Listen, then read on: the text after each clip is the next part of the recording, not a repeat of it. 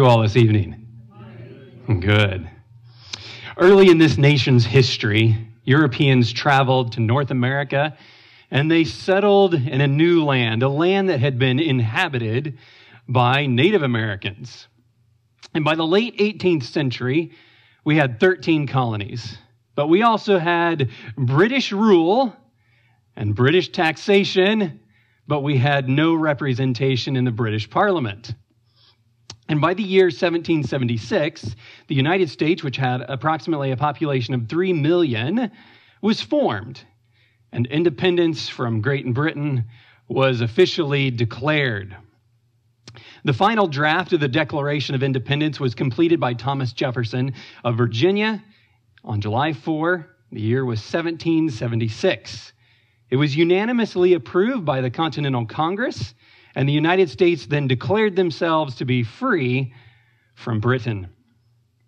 The declaration begins this way When, in the course of human events, it becomes necessary for one people to dissolve the political bands which have connected them with another, then follows some of the most famous words written in modern history.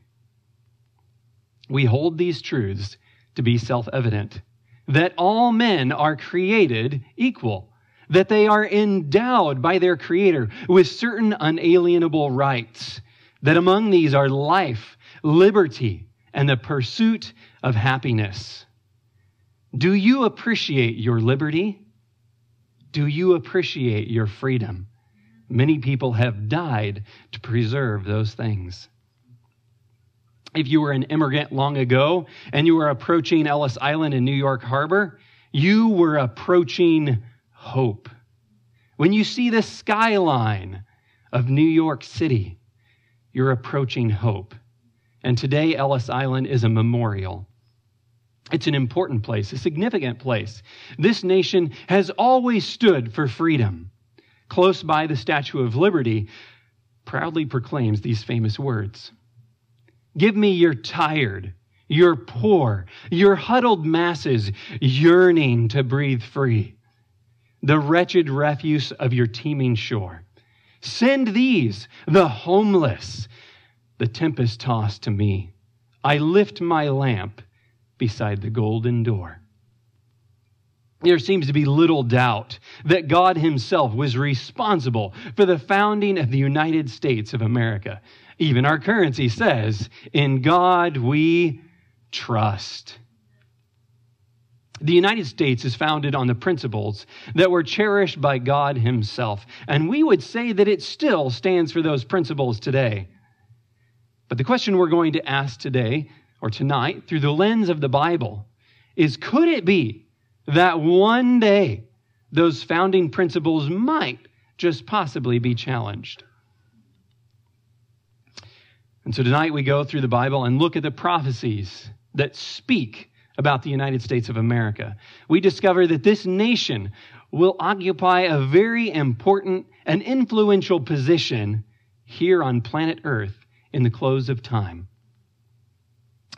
Now, with the United States occupying such a prominent position in the geopolitical landscape, you might expect that the Bible would refer to the United States of America. Now, the Bible, it doesn't refer to every single nation. You won't read in the Bible about Tonga. I have Tongan friends. You might read about Tonga for rugby. You don't read in the Bible about El Salvador, right? And you don't read in the Bible about Kazakhstan. But you do find nations that had a direct impact on God's people, on his covenant people, and his relationship with them. In the beginning, you read about a place called the Garden of Eden. Why is that? Well, that's where God's people were. That's the beginning of the human family. You read about Abraham the faithful. And he was called from Ur of the Chaldees. And so we read in the Bible about a place called Mesopotamia. You read in the Bible about Babylon and Medo Persia and Greece and Rome. These are kingdoms and nations that had a direct impact on God's covenant people. The Babylonians, they ruled the world. They sacked Jerusalem. Babylon was really the capital of the world at the time that it ruled. And then Medo Persia came along and Greece. You know, it was a Roman cross on which Jesus died. These kingdoms, in many ways, still impact our world today, and they're referred to in the Bible. The United States, it really represents an experiment because it was the first time that a nation was founded as a republic on the principle of religious liberty.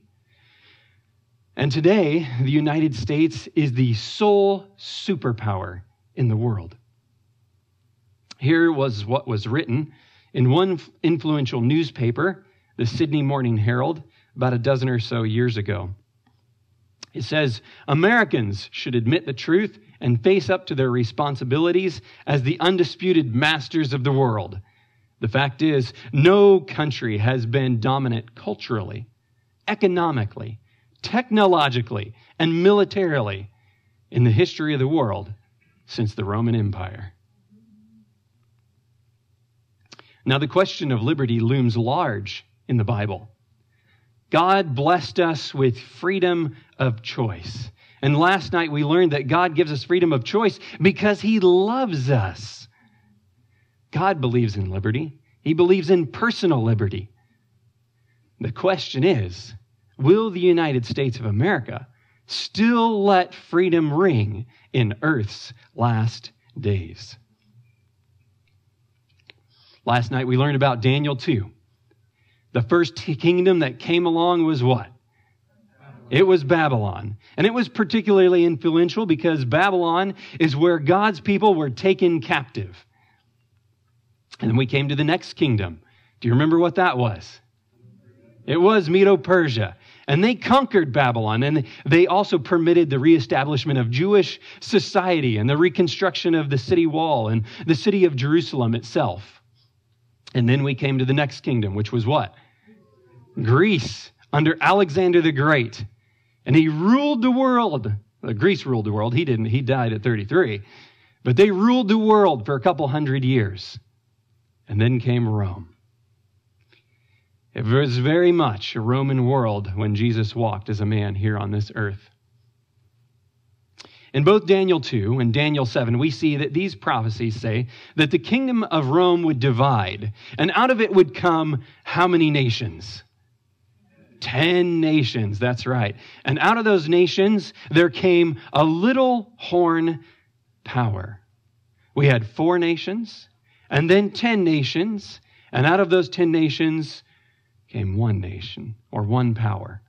Revelation 13, starting in verse 1 says then i stood on the sand of the sea and i saw a beast rising up out of the sea having seven heads and ten horns and on his horns ten crowns and on his heads a blasphemous name now let's pause i want to ask you a question in bible prophecy a beast is a symbol that represents what a kingdom, right? A government, a nation, a power. That word beast is a symbol. And I would say it's a symbol in the same way that when you think of Russia, you think of a bear. When you think of the United States, you think of an eagle. That's what John saw. And then he said this now the beast which I saw was like a leopard. His feet were like the feet of a bear, and his mouth like the mouth of a lion. The dragon gave him his power, his throne, and his great authority. And I saw one of his heads as if it had been mortally wounded, and his deadly wound was healed. And all the world marveled and followed after the beast. Then verse 4 says, So they worshiped the dragon who gave authority to the beast. And they worshiped the beast, saying, Who is like the beast? Who is able to make war with him? You'll notice they have those four animals depicted in Daniel chapter 7. When you get over to Revelation 13, you see a composite beast. It's made up of the various characteristics of the first four nations that we've already talked about, that were brought into view in Daniel 7 and Daniel 2. Then comes another nation.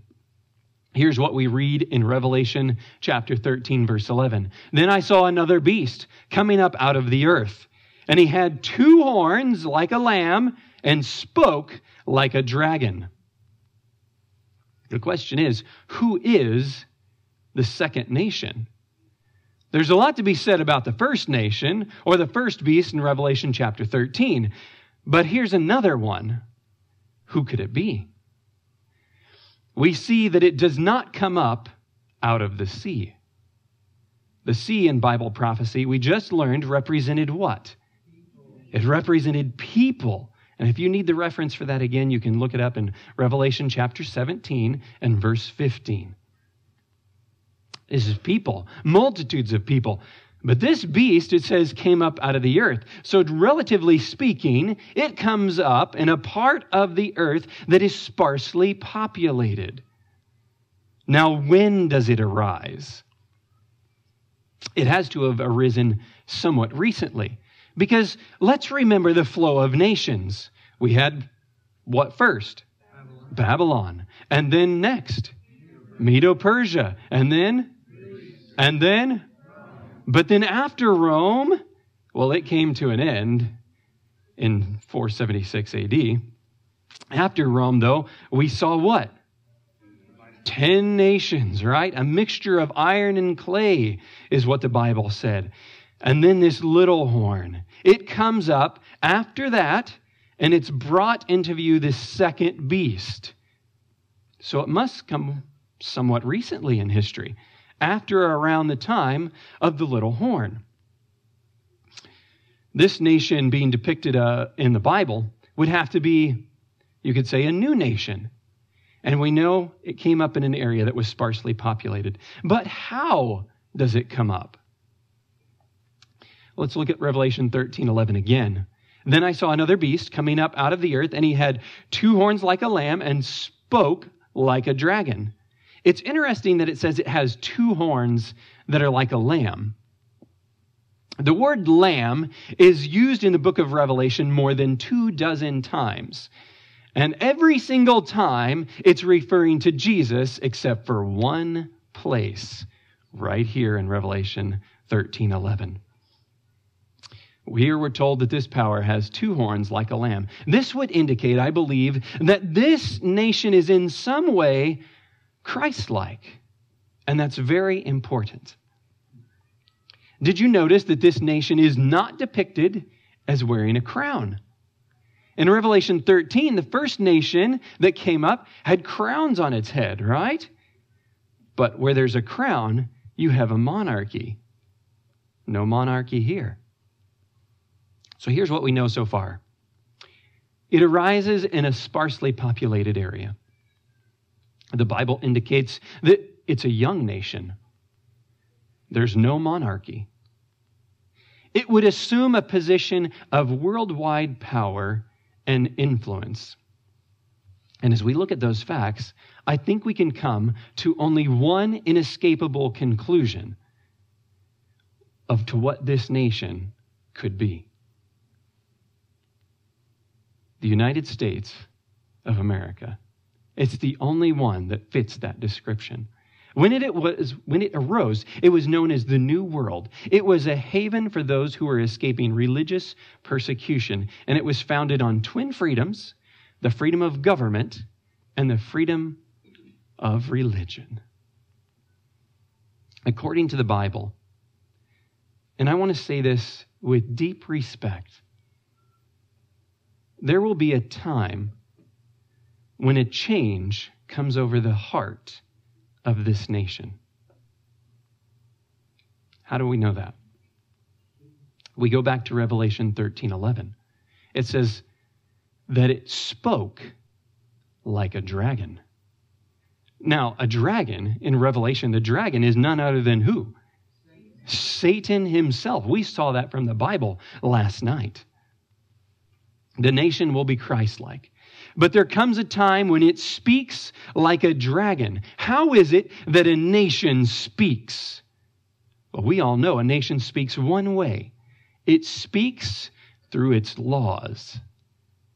You see, a nation with um, draconian laws, and it tells you something about the heart of that nation, right?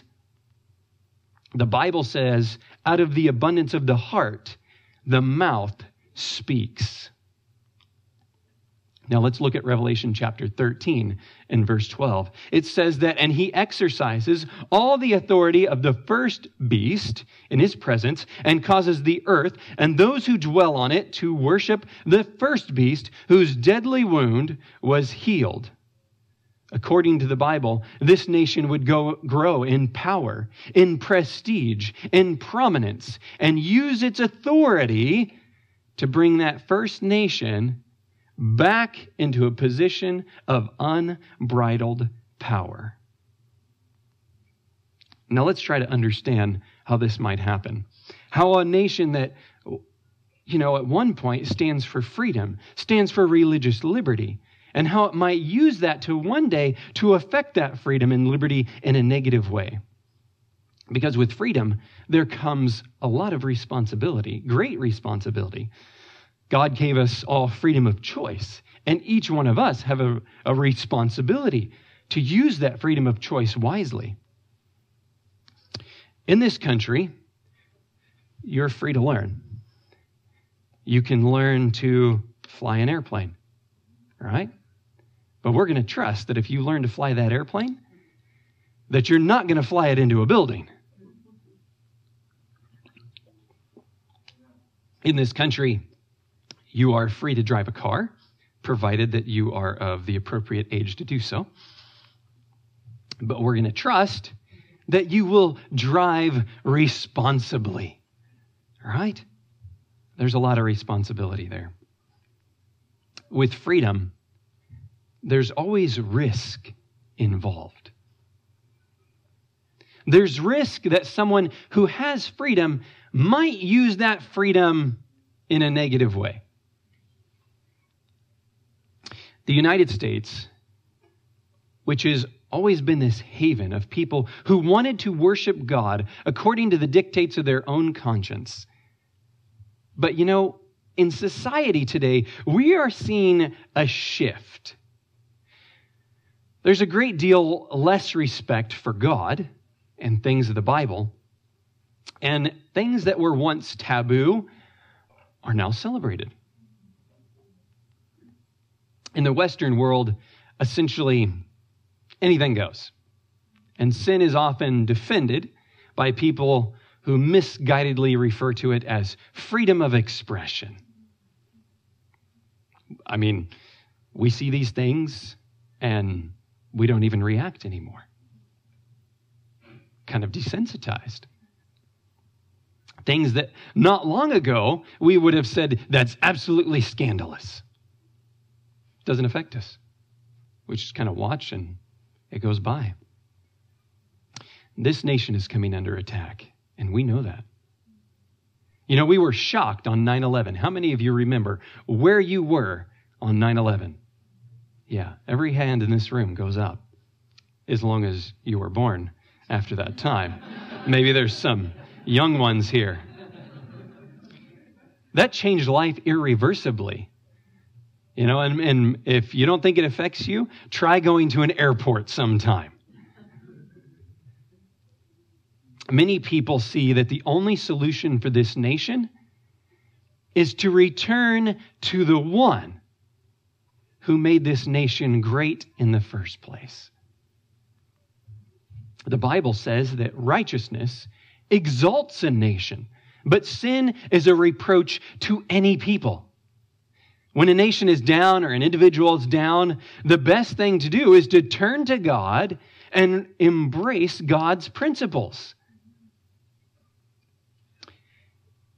It is likely that as we look at the Bible, that what is about to happen is that a nation will attempt to turn to God, but in so doing, it will actually be turning away from God. As we look at the Bible, we see a scenario developing where there's a move to lead people back to God's ways. But in so doing, the pendulum swings the other way, and people are influenced away from God instead. You know, a good deception always closely mirrors the genuine article. FBI agents, when they're studying money, they don't waste their time by studying counterfeits. They study the genuine article, and then they can spot the fake very easily. People in the end of time are going to be encouraged to receive something called the mark of the beast, thinking that it's going to be a good thing. The Bible says that this nation, the United States of America, will use its power to elevate that first nation in Revelation 13 back to its position of global supremacy. As we consider that, we find that the Bible says that the book in the book of Revelation that ultimately an act of worship is going to be enforced. What act of worship will that be? We read that in Revelation 13.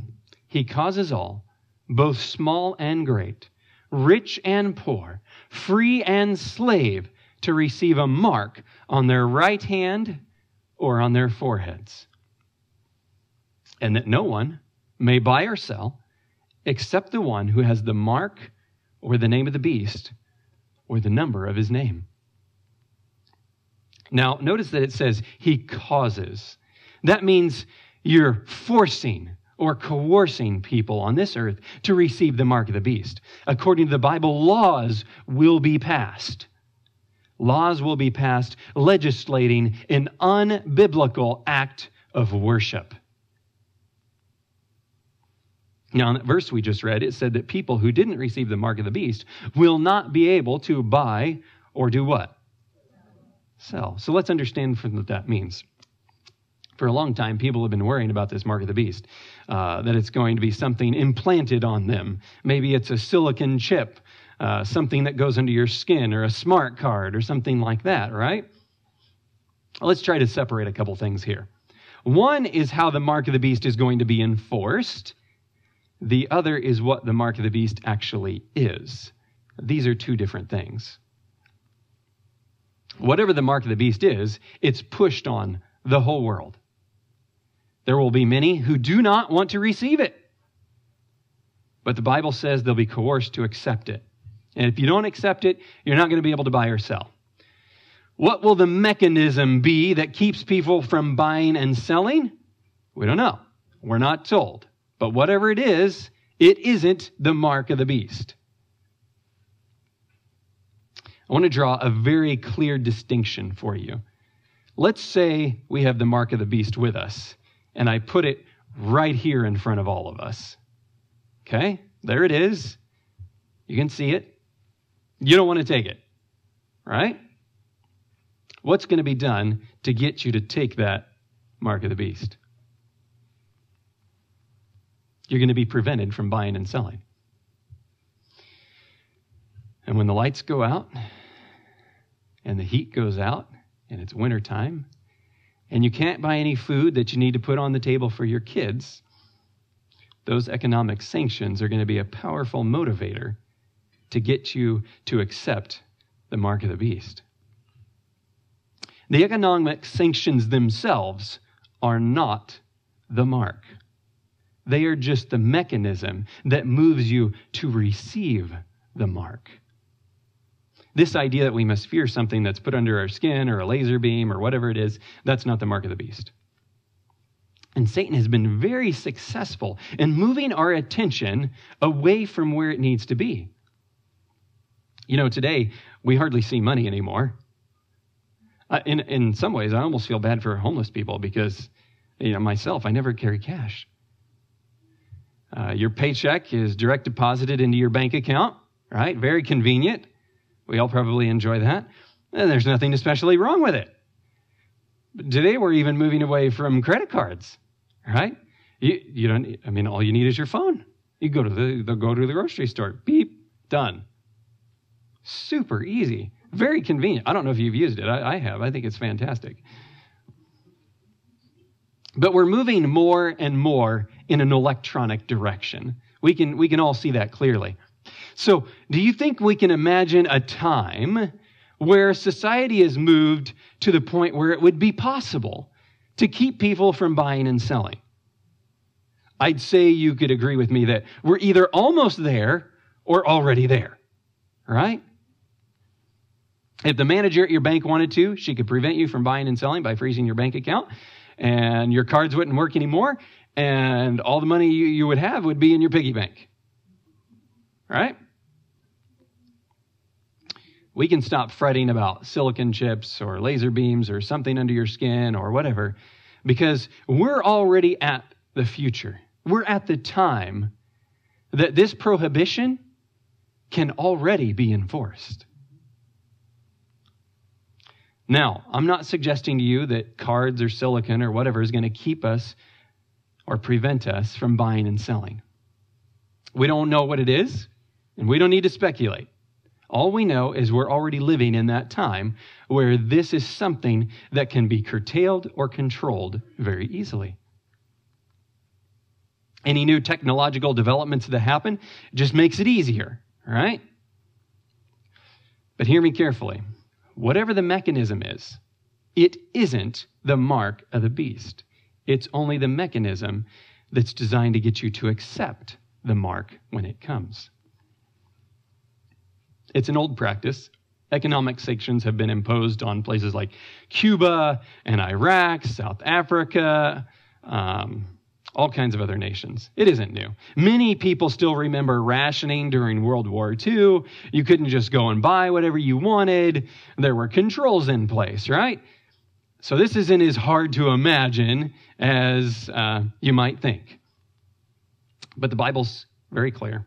We see that the world around us is declining very rapidly, morally, spiritually, socially it's not safe anymore. We can all agree that returning to God and his principles is in the best interest of this world. The challenge we're facing today is who is deciding what God's principles are? We're going to find ourselves in a place where somebody with an inaccurate view of the will of God can enforce upon the world something that's said to be good, but will ultimately bring spiritual disaster. The time is coming when the might of the planet's most powerful nation will be misused to enforce this mark and offered as a blessing from God. It goes further. Revelation chapter 13, verse 15 says, he was granted power to give breath to the image of the beast, that the image of the beast should both speak and cause as many as would not worship the image of the beast to be killed. The Bible says that people without the mark of the beast will be threatened with death. That's pretty steep. Can you imagine somebody so religiously fanatical that they would threaten to kill those who don't agree with them? Well, wait a minute. We can imagine that, can't we? It's happened all the way through history. And in fact, it's happening in some parts of the world right now. A good counterfeit always runs close to the true. An image to the beast will be formed. What is the beast? We'll explain this more in another night, but essentially it's an amalgamation of church and state. Worship will be the main issue. You'll go with the program, or persecution will come. You'll be singled out for special treatment. God's people will have to answer a question Will you worship God in spirit and in truth? Or will you just go with the traditions of men? Now, we've seen this in the Bible before. there were three young men in a crowd one day on the plain of Dura in what is modern day Iraq. And the king of Babylon had dreamed of an image made of various metals. We talked about that last night. And uh, he was told that he was the head of what? He was the head of gold, and that represented the kingdom of Babylon. But you know, he didn't really like that. That upset him a little bit. And he had an entire statue made of gold. And to inaugurate it, he called the people together to worship the statue. And he said, When the band starts to play, I want you to bow down and worship. So the band started to play. And the crowd bowed down, except for three men in the audience. Their names were Shadrach, Meshach, and Abednego. The crowd bowed, but these three did not. They stood. Somebody came to the king and they said, You know, we've got three Hebrews in the crowd and they're not going with the program. They are not bowing down. He called them over. He was angry. I mean, how dare you defy the king? And he offered them a second chance, but they said, No, no, no, no, no. O king, we're not careful to answer you in this matter. We want you to know that our God is able to save us from the burning fiery furnace. Doesn't matter to us. He threatened them with death. And they said, You know, but even if he doesn't, we're still not going to bow down. We're not going to worship you. You see, they made a decision in their mind that they were going to be true to God. And so the Holy Spirit locked their knees and they couldn't bow down. They would not bow down. Their minds were given to God, and they were going to be faithful. The king was furious, and he had them cast into a burning fiery furnace and said, in fact, he said, heat it up seven times more. He was really going to cook them. And then he looked in the furnace and, and he was sure, I, I know I I know I put three guys in there. I had three put in there. And he looks and he's like, Am I going crazy? I, I don't see three. There's four in there. He thought it was a waste of three good young men, and they're not wasting away. There's four. And the fourth one, he said, This looks like a son of the gods. In other words, the Son of God. It was the Son of God. Jesus was in the fire with Shadrach, Meshach, and Abednego. They were spared. Not even the hair on their head was singed, and their clothes didn't even have the smell of smoke when they came out. The king himself investigated and made sure. They stood for God, and God stood with them. You know, we all have a privilege down here at the end of time to stand for God. It's a privilege, it's a blessing, and we wonder sometimes, oh, can I do this? It makes me nervous. I don't know if I'm strong enough. I don't know if I'm holy enough. The question is not, am I able? The question is, is he able? The boys went in the fire, and he was able. Daniel went in the lion's den. God was able. The Hebrews came out of Egypt and they were moving towards the promised land. There was a Red Sea in front of them, an Egyptian army behind them, but God was able. They wandered in the wilderness. They had nothing to eat, nothing to drink. God made manna come down from heaven and water come from a rock. He was able. The blind cried out. The lame called his name. They couldn't see, they couldn't walk, but he was able, and he's able not just then, but today. The only thing he cannot do is force your will. We're coming to a time of crisis, a time that I would say is a great spiritual crisis. And the question that we have to answer is who will have your heart? Who will have your allegiance? Who will have your love? You can give it all to God. You can trust Jesus with your heart and your life today. If He has all of you, you can rejoice. And if He doesn't, you got to make a decision. He's looking for you, your heart, your life, your will. He will keep you now and He will keep you forever. Why? Not because of your goodness, but because of His.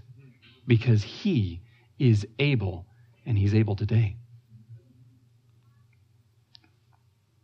I want you to remember tonight that God is able. God is good. God has your best interest at heart. God is all powerful. Jesus died on the cross for you. He rose for you. He spilled his blood for you. And you know what? One day soon he's coming back for you. Will you give your heart to him tonight and say, God, it doesn't matter what happens on this earth. I know that you are able. Will you tonight stand for God like those three young men stood on the plain of Dura? If that's your desire, stand with me tonight and we'll pray.